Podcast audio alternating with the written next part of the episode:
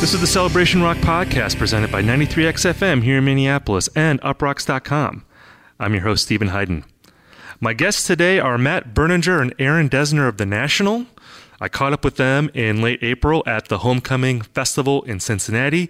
That was The National's own festival. They had Father John Misty, Feist, Alvvays, Julian Baker, Moses Sumney, The Breeders, lots of other great bands. It was a really good time. You know, I'm not really a music festival person. I've basically been there, done that. You know, I've gone to a lot of the big ones. I haven't been to Coachella, but I've been to Lollapalooza and I've been to others. And I think I'm at the point where I only want to go to artist-curated festivals. Because when you go to the big festivals, it's kind of an anonymous experience. You know, you're in these big fields. It's hot. The beer's expensive. You got to wait 2 hours to go to the bathroom, which means that you have to sort of anticipate well in advance when you really have to go, because if you wait until it's an urgent situation, it can be really bad news. And enough said about that, I suppose. But Homecoming, you know, it was in downtown Cincinnati, which I know doesn't sound that nice when I say it, but it was at this beautiful riverfront park, and you had this beautiful bridge in the distance, and I can't remember the name of the bridge. I know it's designed by the same guy who did the Brooklyn Bridge. So it was very lovely, and you had two ballparks in the distance, the Reds ballpark and the Cincinnati Bengals ballpark, and it was just a really nice weekend, and the National was outstanding. On Sunday night, they played Boxer in its entirety, which was really cool. My favorite show of the weekend was actually the night before on Saturday when the National, they played one of those sort of classic ramshackle, drunken, messy shows, you know, where Matt Berninger was, he was in rare form. He was kind of sloshed. He was walking around. He was throwing solo cups into the crowd and basically, you know, shouting the F word a lot and doing all those sorts of things. And if you love the National, the dichotomy in this band, the gap between what they are on record, which is this very sort of composed sounding band, and what they are live, which is can be a really sort of chaotic experience sometimes, you know, that's what you love about them. You love that they can be this more of a rock and roll thing in a concert setting, and that's what Saturday night was. Definitely one of my all-time favorite National shows. And it was fun, too, because I got to talk to Matt and Aaron several hours before that show on Saturday. And, you know, I had a feeling that maybe Matt would be having fun on stage because he offered me a tequila shot in the tour bus. And when Matt Berninger offers you a shot, you have to take it. So I did. You know, we had a really good conversation. We talked about where the National is at right now. You may have noticed that they're playing a lot of festivals lately. You know, they played this Homecoming Festival. They have a festival in New York happening in the fall. And, of course, Aaron Dessner, he's involved in the Eau Claire Festival with Justin Vernon. That's taking place in July. And in this interview, Matt and Aaron talk a lot about being at this point in their career where they don't want to play the conventional game anymore, where they're trying to figure out a way that they can make being in a band exciting at this point in their career, where they're almost 20 years into it, and also different and better for their fans who are maybe like me and don't want to go to these sort of big festivals that a lot of bands end up playing at. You know, people that want something maybe a little bit more personal and intimate. So we talked about that. You know, we talked about Boxer, how they feel about Boxer. We talked about Matt Berninger's nose. I actually complimented Matt Berninger on his nose size in this interview, and you have to listen to the interview, I guess, to understand the context of that. But before we get to that, I should mention that my book, Twilight of the Gods, A Journey to the End of Classic Rock, it comes out tomorrow, May 8th. I'm really excited about it. I'm actually going to be doing a special episode about the book. We're going to do that next week. My guest is going to be Chuck Klosterman, and we're going to talk about classic rock and where it is right now. He, the paperback version of his latest book, Chuck Klosterman X. I think it's Chuck Klosterman X. Do you know what it is, Derek? I think it's 10. I think it's 10. Okay, yeah. Chuck Klosterman 10.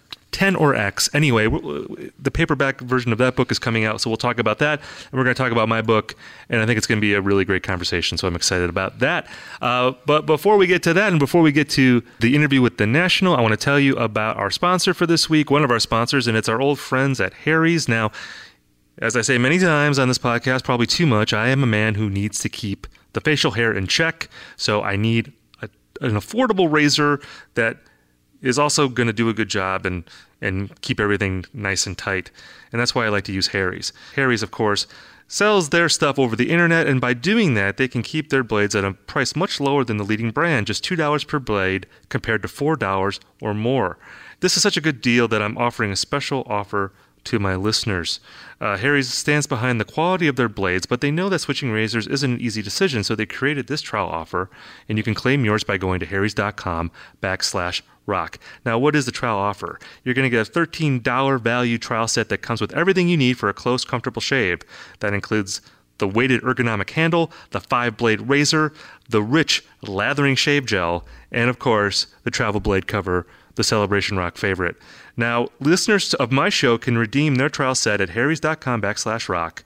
Again, you go to harrys.com/rock to redeem your offer and let them know I sent you to support the show. So, Matt and Aaron, talked to him at the Homecoming Festival. We had a great time. So let's get to it. Here's me and Matt Berninger and Aaron Dessner of The National on the Celebration Rock podcast. So I stopped at a bar on the way here just to kill some time. And it was like the rowdiest 2 p.m. bar crowd I've ever been in. Like, they were blasting Wind Beneath My Wings and singing along. And I feel like that was a good reintroduction to Cincinnati. This is like my second time here, and I'm just curious. Like, I mean, you guys obviously are from here, but then you left, and now you're back. I'm just wondering, like, what is the arc of your appreciation for Cincinnati from like when you were kids to now? Go ahead. Well, I mean, it's funny because we all grew up in suburbs, different suburbs that ring the city, and like the Seven Hills of Cincinnati are kind of where a lot of the people, like when we grew up in our families going back generations, nobody actually lived in downtown. My great-grandmother, Stella, and her sister, Edna, worked in a wig factory downtown, and that's like my, that was in the 1890s, so that's my closest connection probably to downtown. But music now is 13 or 14 years old, so there's been like, we've kind of every year been back and seen this gradual transformation, and it's complicated. Like, there's, you know, it can be a very conservative town, but then it has like an interesting counterculture and an art scene. It has a lot of problems. So I mean, it always feels like weirdly we're more in touch with what's going on in the country or something when you come here than when I'm just in the countryside of upstate New York or in Brooklyn or something. So yeah, I don't know. Whenever we come here, I get very energized to play a lot of music.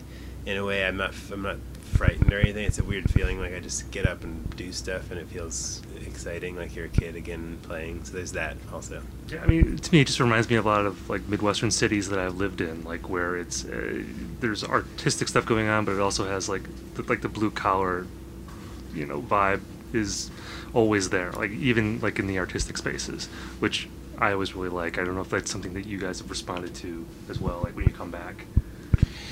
I mean, the city's always had like a really potent and sort of supportive art scene, you know, like whether it's music or fine arts, and the people that are in those scenes like know each other and support. So I remember growing up and thinking, you know, Cincinnati's a conservative city, and but the stuff like Mapplethorpe happening here, when the big Mapplethorpe controversy and all that stuff is like, I've always thought of Cincinnati having a certain amount of pride in the outsider sort of groups that here that like kind of push against some of the conservative establishments things. And like Scott and I, funny thing is, coming back downtown right where the hotel is now, Scott and I were part of a gay pride parade back when we were in school, and we actually led the parade held the banner because one of our, and Scott and I are heterosexual, but our friend designed the whole logo and the whole system for the gay pride parade in Cincinnati. I can't remember if it was 94 or 5, and we were there to help, and so we were all. So Scott and I marched down. We were in the news, marching down the streets of Cincinnati, holding this banner. Two dorky straight guys who were like leading the gay pride parade, but it was like that's the nature of Cincinnati. It's like the supportive, very supportive underground creative scene has always been there. My cousins were in a band called the Tiger Lilies here, my second cousins, and just little stuff like that, seeing those people be able to make it, and bands like Afghan Whigs and Guided by Voices and Breeders who are here today, seeing there's a really very healthy and supportive, you know, Southwest Cincinnati or Southwest Ohio community. You know, so it's fun to come back and maybe whatever, throw some more logs onto that fire or whatever. I mean, I remember like when I interviewed you guys last summer for Sleep Well Beast, I think I asked something about that book Meet Me in the Bathroom, and we were talking about like early 2000s New York, and I think Matt, like, you pivoted away from that to talk about music in Ohio, like the great legacy of punk and post-punk bands that have come out of this state, and how that was a big influence on you guys when you were just starting to get into music. I mean, has that appreciation always been there, or like is that something you kind of gain later in life, having perspective? Because I feel like a lot of people, they leave their hometowns when they're young, and then maybe they don't appreciate it until they're in their 30s or 40s. I think we've always appreciated it. I mean, Aaron and Bryce, like Sven from Lizard 99, who's anybody in Cincinnati knows Lizard 99, and like taught those guys guitar, or at least taught them some songs, and then. Steve Earle, original drummer of Afghan Whigs, like was one of Brian's early like drum teachers and stuff. So, and my cousin Pat was in a band called Tiger Lilies, and so we weren't cool kids, but you had access to all the coolest kids, and then you saw the cool kids. Some of them make it out of Cincinnati, like Greg Dooley and those guys, So we were very aware of it. My cousin also would talk all the time about Jockey Club, which was a club right over there across the river, and he would talk about seeing, you know, Black Flag and Ramones there. So I think maybe not the Ramones, but punk bands. You know, and it was the one punk club in the Midwest that every punk band traveling from New York to Chicago back would do a gig at Jockey Club right over there. And it used to be an old, you know, speakeasy and place where they had all the gambling and prostitution and crime and all that stuff over there. But in the 80s, it became the owner named Shorty just turned it into a punk club, and it became a mecca for a small group of misfits, you know. I had always heard about that club, and so later for us it was Sudsy Malone's and, you know, and places like that were the places we would see. I saw like Morphine at Sudsy Malone's, you know, and Iggy Pop at Bogart's, and so Cincinnati has always had this like. I mean, Iggy Pop did his peanut butter thing here, you know, at the big jazz festival, okay. Where he's like standing on the hands of the crowd covered in peanut butter. That happened downtown, yeah, in 70 something. Aware of that, always being aware of Cincinnati, and I always thought of Cincinnati had. I thought every town had it. You had this kind of scene, but I realize now the perspective is like, not every town has a underground sort of. Music scene or sort of something, like the way Cincinnati seems to always have had. Is that true for you too? Like, have you always had that appreciation? Yeah, I mean, when we were, my sister is 3 years older, and she kind of, so she was in high school in the late 80s, early 90s, and she kind of rebelled, and she found all these bands like Throneberry and Soda and Lizard 99 and Brainiac, and they were all. And she was like in that scene as like a 16, 17-year-old. She was a ballet dancer, but she kind of like had friends and a boyfriend, different boyfriends that were in bands. And that was when we were just like starting to form our own bands with Brian Devendorf. And it was definitely like down University of Cincinnati, there's always been in the Clifton area where Sudsy's was, and there were a couple music shops. And it was like a very... It was, and it still is, like a kind of like a rough neighborhood, in the sense of like you go down there and, you know, we didn't know what was going to happen, and we would, but as soon as we were able to like drive with our friends, we would go down and try to see shows and just like go to coffee shops, and you were aware that there were like bands that were good and they were doing stuff. And, you know, we would go, like, that's where we pawned our baseball card collection for our first guitars and stuff. So it was cool, and we were not cool at that time. So we were just like, whoa, that's where the cool people are. But there's always been, like, palpable tension of all kinds in this town. Political, you know, there's lots of the same issues that play out and everywhere in the country are, like, kind of magnified here. And so also, like, the art scene and like counter to the art scene, like the Republican establishment and stuff. And that I think it does. And then people, there's just, it can be, if you live in suburban Ohio, there isn't a lot to do, but it's kind of a fertile place for people that want to be artists, because, like, you kind of just have to, like, use your imagination. And Bryce and I were, like, living basically down in the woods in a basement, and, like, never really, like, hardly ever went to downtown Cincinnati unless somebody got tickets to a Reds game, or if like there was a, you know, there was never a way or a reason that we were coming down here. It was always like this place that we didn't know about, so we just kind of, like, created our own band, and that's what we did, you know, all the time with Brian.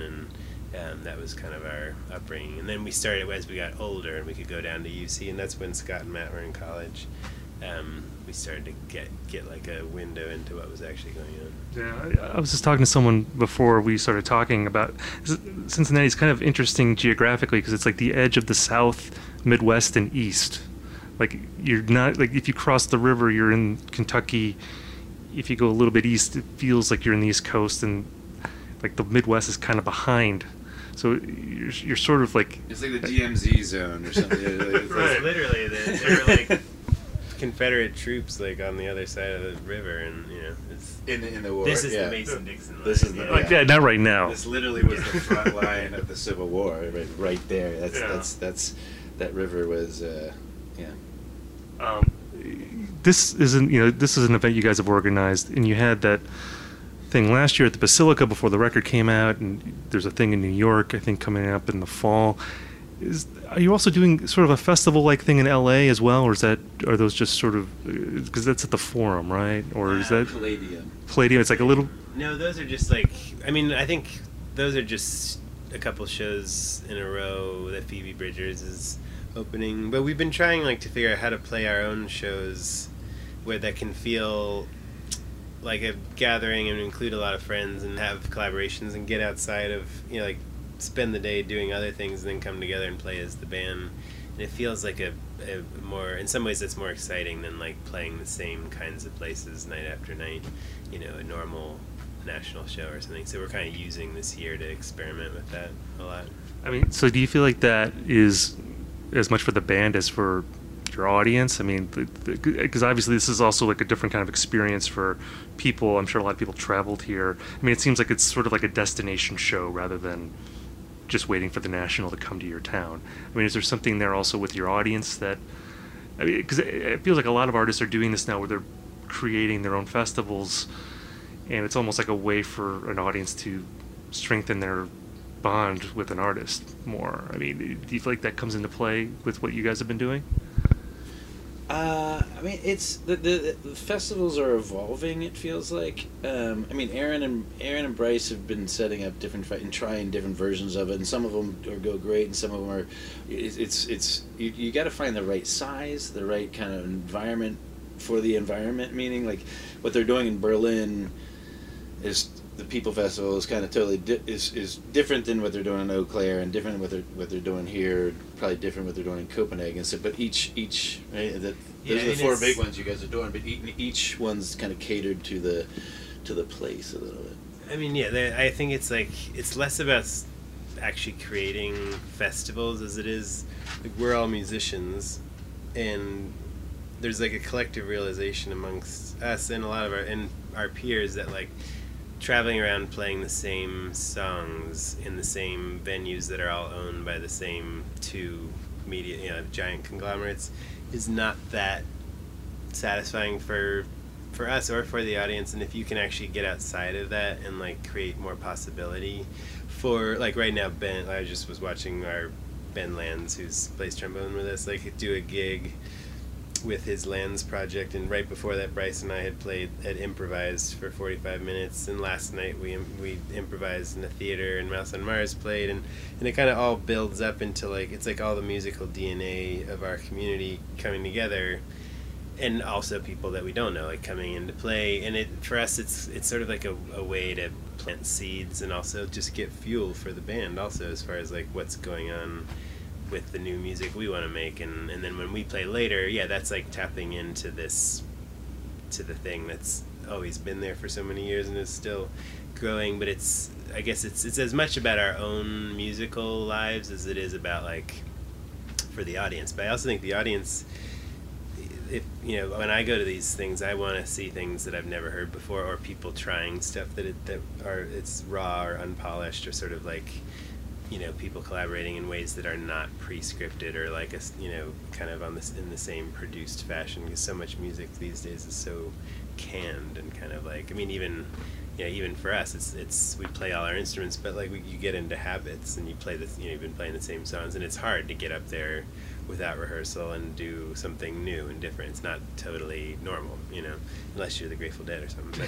But, anyway, so yeah, each, I think all of these events, and you do see a lot of artists doing this, and I think it's because maybe people are getting a little bit tired of the same format, you know, it's like, so this is like artist-run and artist-curated things feel different, they do. Okay, we're going to get back to my conversation with The National in a minute here, but I want to tell you about another one of our sponsors for this week's episode, and it is our old friends at SeatGeek. Buying tickets can be complicated and confusing, but there is a better way to buy with SeatGeek. SeatGeek is the smartest, easiest way to get tickets to every type of live event. Whether you're searching for a last-minute deal, planning out a night with friends, or need to find the perfect gift, SeatGeek helps you find the best seats at the best prices, fully guaranteed. There's nothing quite like being there in person, and SeatGeek will help you get closer to the action for a great value. Now, I use the SeatGeek app on my phone, and it's by far the easiest way that I've found to shop for tickets. I can be anywhere, and with just a few taps, I can instantly find seats. I actually just use SeatGeek to buy tickets for Counting Crows. Yes, we all know that I am a Counting Crows fan. August 4th, the morning after, Recovering the Satellites. I think I have to do a Counting Crows podcast at some point. I know people have asked me to do this, to stand up for Adam Duritz. I actually want to have Adam Duritz on the podcast. That is something I'm in the process of trying to do right now. Hopefully that will happen. Anyway, for listeners of this podcast, I have a special deal. All you have to do is download the SeatGeek app and enter in the promo code CELEBRATION, and you will get $20 off your first SeatGeek purchase. Again, just enter in the promo code CELEBRATION when you get that app, and you will get $20 off your first purchase. So you're going to buy tickets anyway, so why not give it a shot? That is SeatGeek. Again, promo code CELEBRATION. Get $20 off your next ticket purchase. Okay, let's get back to my conversation with The National. Yeah, I was going to say that there is something different to a festival that you feel like someone actually handpicked the lineup, you know, like where all the artists are connected in some way, even if it's just someone saying, I like all these artists and that's why they're here, rather than, you know, like a lot of festivals feel like they're the same bands all the time, and, you know, that those are the bands that are available maybe in a certain period or whatever.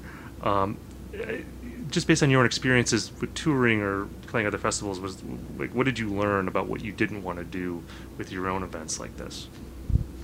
I mean, one of the things I think is I'm not a good curator, and I'm not a good event organizer, but what I'm seeing, and I'm really happy about, and it feels just good, is that the delineation from, I mean, of course, there's all these different bands, artists, you know, there's posters, and there's a hierarchy to it all, right? And as a band starting out, it gives you something. You want your font to get bigger on the poster, and it's something to measure, right?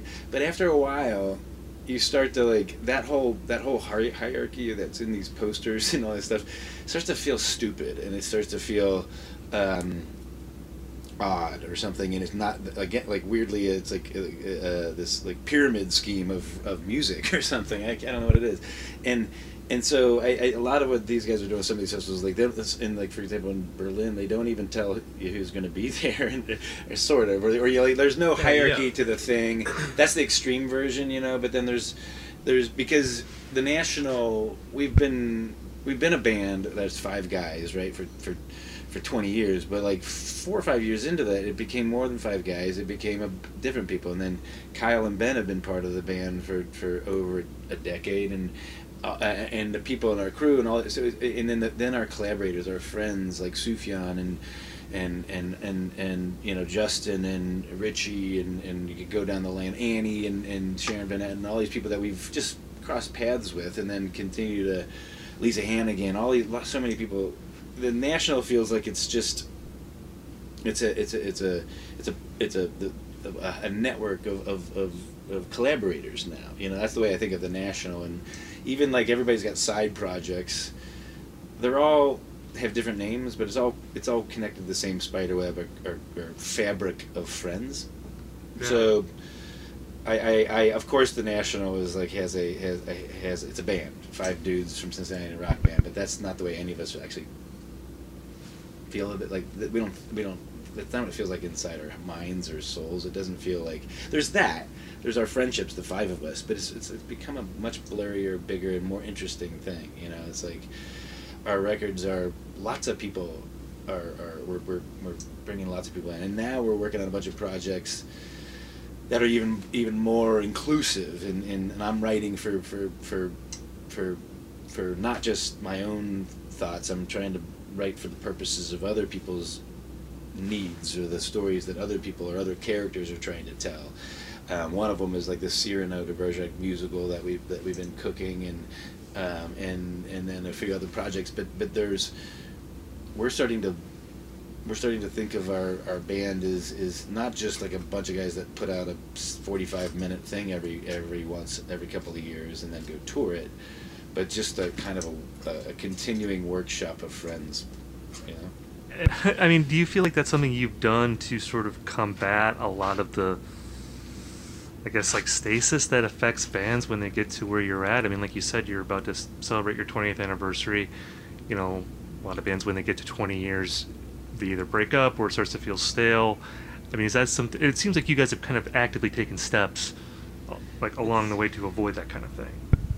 It's definitely not like something that we calculate or talk about. It's sort of like Matt was saying, like from the very early time, like I think when the National got good, it was partly because we started, well, one, we had sort of cut our teeth, you know, opening for better bands, and we were had been humiliated enough that we got our shit together. But the Walkman taught us to get our shit together. Yeah. But it was also because we, like Padma Newsom, the Australian composer, who was basically a sixth member of the band for 10 years also, and he was involved in Alligator, or actually Cherry Tree was the first record he's on, and then he was there, and when we started to open up our process to other people and really bounce things around a lot, like Boxer, by the time of Boxer, Sufjan was all over that process, and not because we wanted Sufjan to make our stuff better, but it was just we were friends and we were all hanging out. He was making stuff, we were making stuff, everybody's listening, and that really does happen. Before we finish records, we always, there are certain people we go to, not send it to them, we actually go sit there and mess around with it, and that's happened for a long time. So that, and that's just magnified over the years into these other kinds of, I'm making stuff right now with Justin Vernon, which is really just a product of going back to Dark Was the Night, which was a product of this same thing of oh, we're all just making stuff, let's do something for charity. That's how we met. And so then 10 years later there's a record of that, of that friendship. Yeah.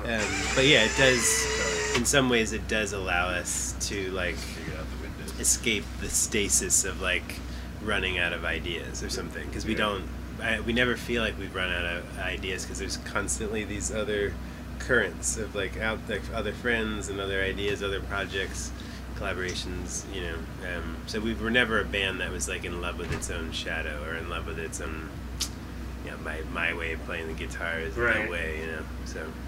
It is interesting though, because you mentioned all these other people that have contributed to the records, but there's still this idea of a band being a set lineup of people, and even when you see band photos, it's oh, those are the same five guys on the record, and people have an idea of what a National record is versus whatever else you guys might do, even if it's involving many of the same people.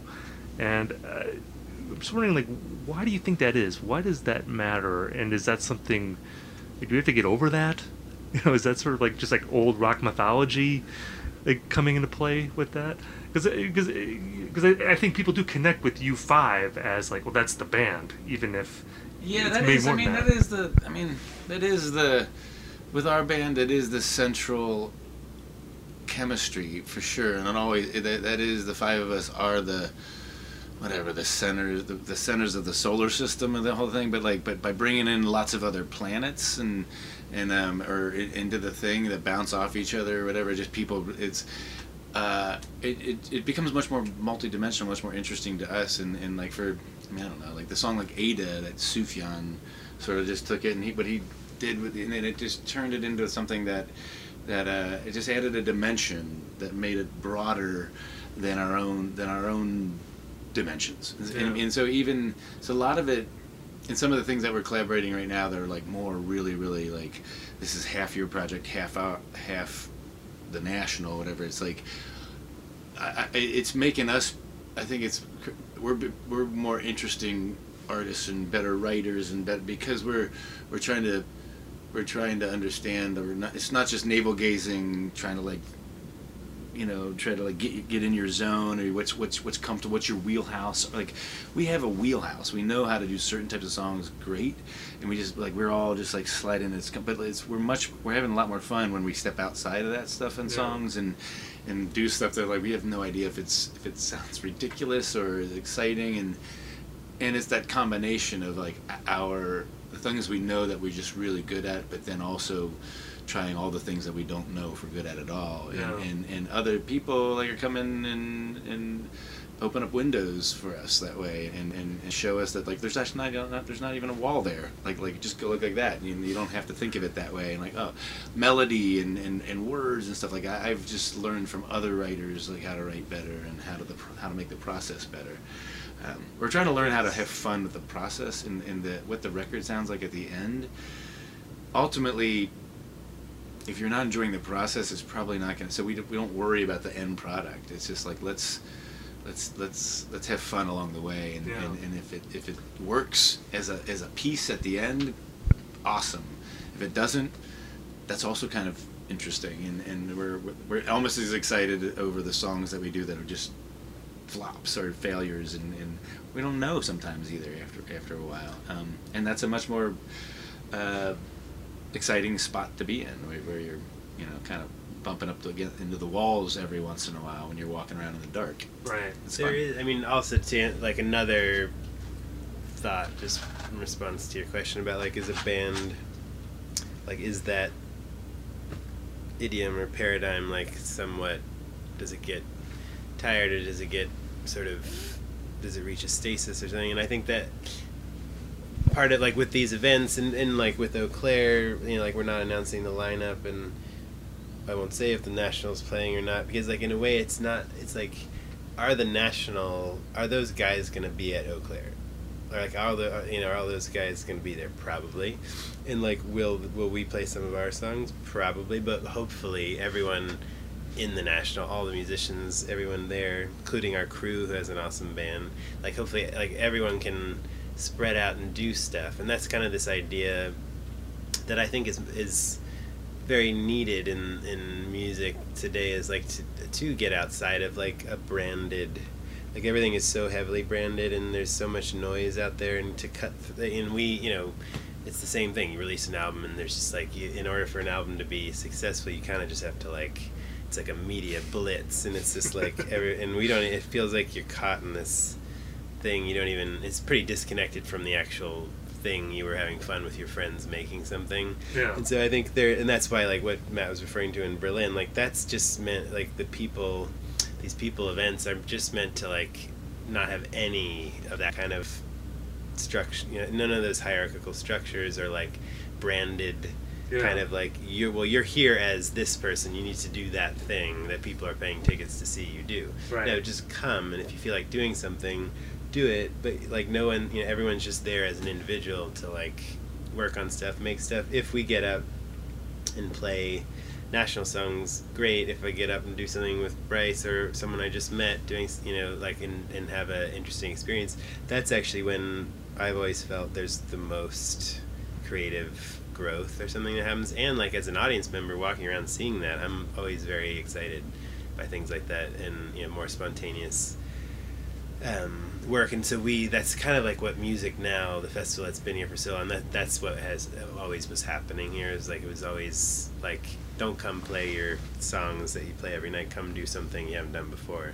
And I think so that's the interesting experiment that's going on here, is like, we have, in a way, this is a more conventional thing happening today down here, but at the same time, like, you walk up into the museum, there's all kinds of stuff happening and at different venues throughout the city. So we're trying to, like, see, is there a way to, like, blend these worlds? It's almost like training the audience in a way too, to, like, expect a certain thing, a certain kind of experience, versus going to a traditional rock show where you're just going to see a band on stage do the songs you know already. We do know, though, that like when I go see a band, I know there's, like, I want to see certain songs. I want to hear them. I want to watch the band do those songs, because I just want to see what it's like, what they look like when they're playing them live. It's like everything. I just want to see what it's like. Can they pull off?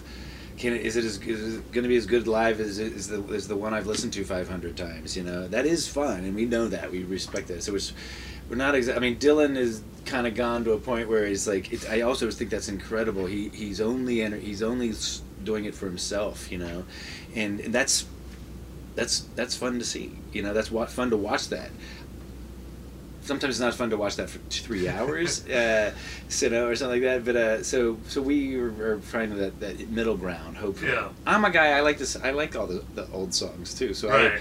And I like when I know the lyrics, so that I remember what they I like being comfortable with knowing how to do what I'm doing good, and I like to sing old songs. It's like I have fun every night singing, even the ones I've sung over 1,000 times. Okay, we're going to get back to my conversation with The National in a minute here, but I want to tell you about another one of our sponsors for this week's episode, and it is our old friends at Blue Apron. Now, Blue Apron is the leading meal kit delivery service in the United States, and while many people know what they do, many don't know about the types of meals you can eat when you cook with Blue Apron. You're not just having burgers for dinner, you're making short rib burgers with a hoppy cheddar sauce on a pretzel bun. You're preparing seared steaks and thyme pan sauce with mashed potatoes, green beans, and crispy shallots, all in under 45 minutes and without a trip to the grocery store. Now, for 6 weeks, from April 16th through May 21st, Blue Apron is teaming with Airbnb to bring you the best home cooking from around the world. Each week, our menu will feature a recipe developed in collaboration with an Airbnb Experiences host like Cece, a chef from Shanghai who makes incredible Kung Pao chicken, a beloved sticky sauce mix of crispy brown chicken and vegetables. Now, doesn't that sound delicious? Well, for my listeners, I'm offering this special deal. You can check out this week's menu and get your first 3 meals for free at blueapron.com/celebration. Again, that's blueapron.com/celebration to get your first 3 meals for free. That's right. That's from Blue Apron, a better way to cook. Okay, let's get back to my conversation with The National. We were talking about Eau Claire's earlier. I saw you guys at Eau Claire in 2015, and that's like one of my favorite National shows. And then I was talking to someone later, and he's like, "Matt forgot a bunch of words and songs." That was actually more than any other show. 7 songs, I think. I don't know. I wasn't clocking them, but other people clocked them. I believe it was 7. I was told there were 7 songs. I forgot the lyrics to. I don't think I clocked them. I was so rock and roll on that show that I had no idea. I was just totally into the vibe of the show. That's something I've learned, that like we just had a show in L.A. that I was in a crazy place. I was just like, whatever, anxiety, just a million things were just, and it wasn't anything.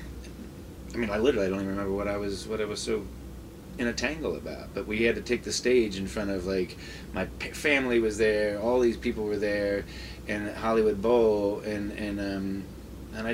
I had a very difficult time enjoying myself, but everybody thought it was an incredible show. I mean, like, or I think most people did, but I had one of the most difficult, you know, sort of professional experiences of my life that night as a performer, and just but that was all my own shit tangled up Yet the songs were the thing that I like held on to and was able to like, and I lost my shit and I fucked up songs that night, but it was like the that's why I say like coming back, having the songs where like I know the words of all the chaos of my own mental chaos, anxieties, whatever it was, too much weed, who knows what it was, could have been all those things together.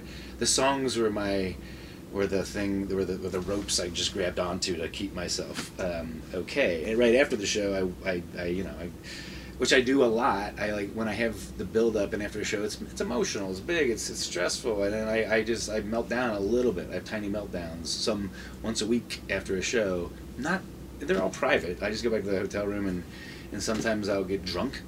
Sometimes I'll listen to metal and do push-ups. Sometimes I'll just sob my eyes out for 20 minutes and take a shower. Because you feel like you screwed up and like not that I can. That's not about the screwing up. It's the collective buildup of anxiety or, yeah. and just stuff and we're trying and we see it. We see each other in our band and you see and everything happens. You just sometimes people have to like.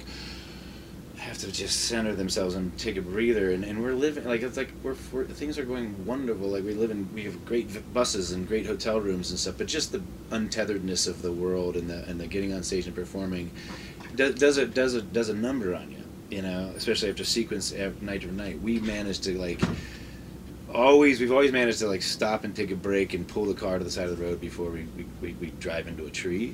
Yeah. And like that Hollywood Bowl show was us about to hit a tree, and then so the next night we slammed on the brakes and we reorganized ourselves and took a break and slowed down and so we know when to pull the car aside and yeah. and just, you know, get out of the car for a minute. Yeah. Change the tires, you know. It is hard. It's hard though. Like that, there is. It's not a normal. Like to have to get on.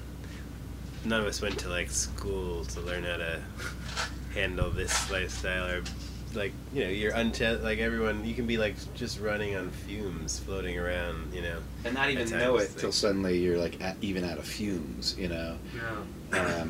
And all of a sudden your plane just starts falling, just dropping, and like I mean we see each other, we see like we've all been there. We're like, oh, they're in trouble, and it has nothing to do with it doesn't matter why, or how they got there. They're in trouble, like and we know how to like just stop, and catch each other from hitting the rocks. You know. Yeah. So. Can I ask quick? I think you said this last year that you already had a new record written. Is that true, or like where are you at with that? We have a thing that when we finished Sleep Well Beats, when Trump won, there's a bunch of songs that just felt they should be weighted on. So we had all that stuff. Then we've been writing a bunch of stuff that complements that and works with it, and so and we've been collaborating with somebody who's kind of acting as the first time we've been working with somebody who's.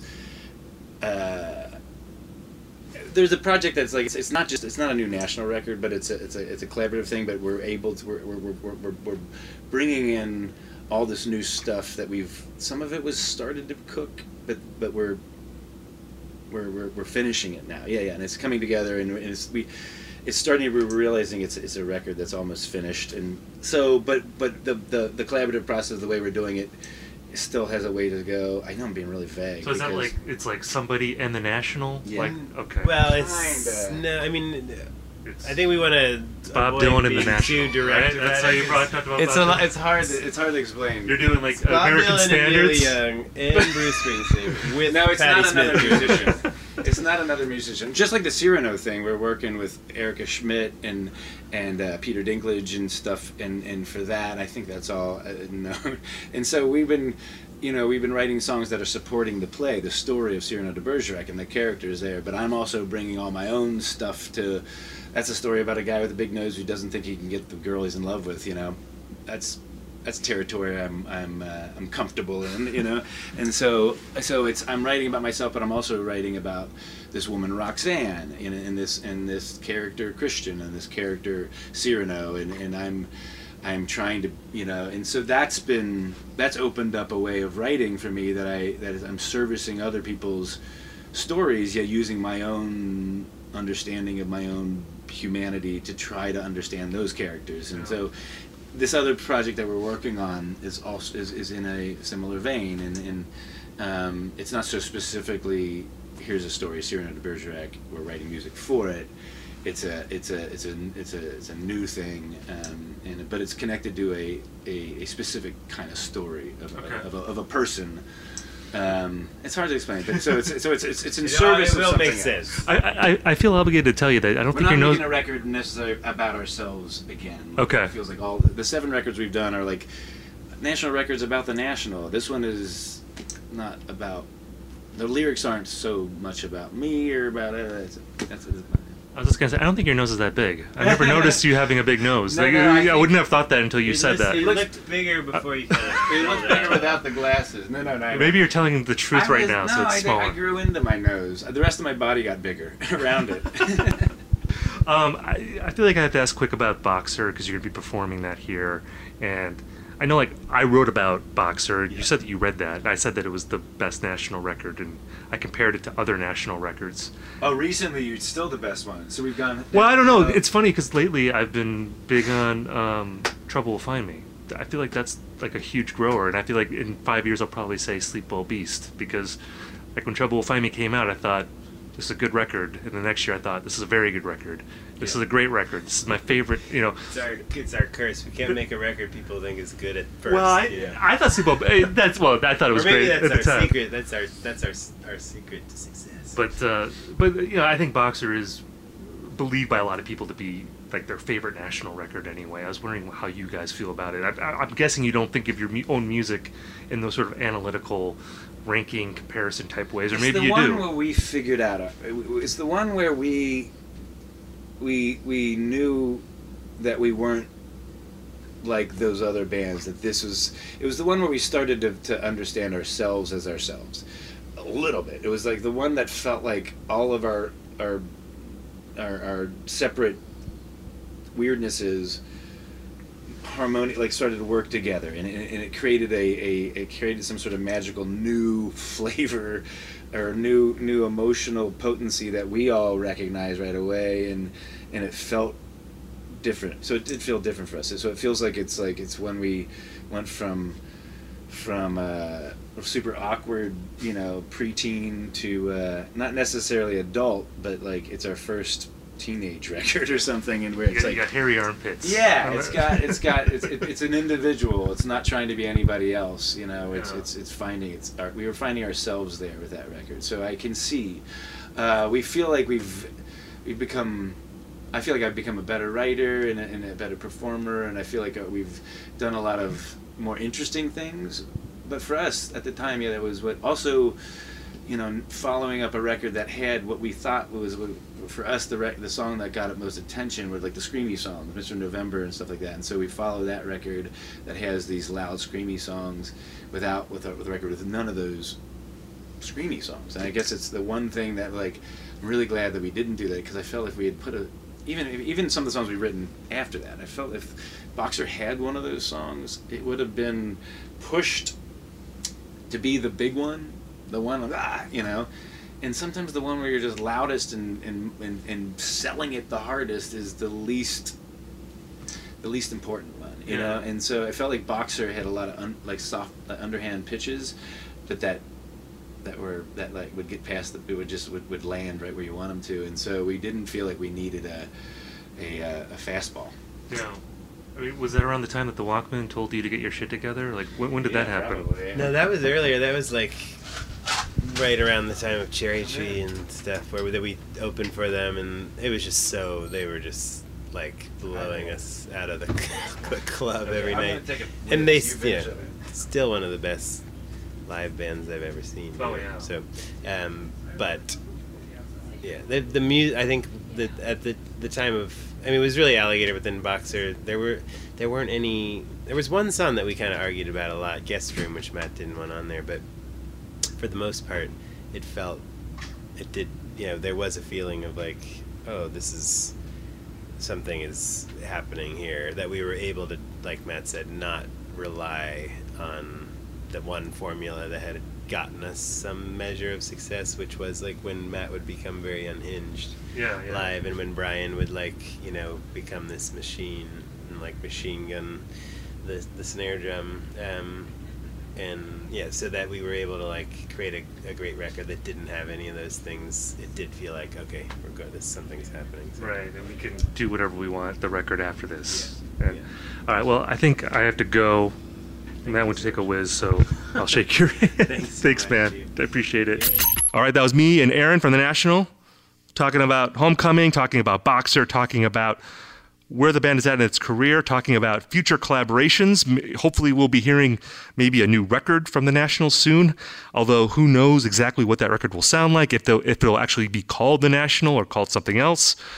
Who knows? But it's exciting to think about, and I think that band is always going to be doing something cool. So thank you again for listening. And, of course, thank you to Derek Madden, as always, for putting this all together. Thank you, Josh Copperman, for writing our theme song. And, guys, thank you for supporting the podcast, telling people about us, spreading the word. I really appreciate it. All right, guys, thank you again for listening to this episode, and we will talk to you again next week. On the Westwood One Podcast Network.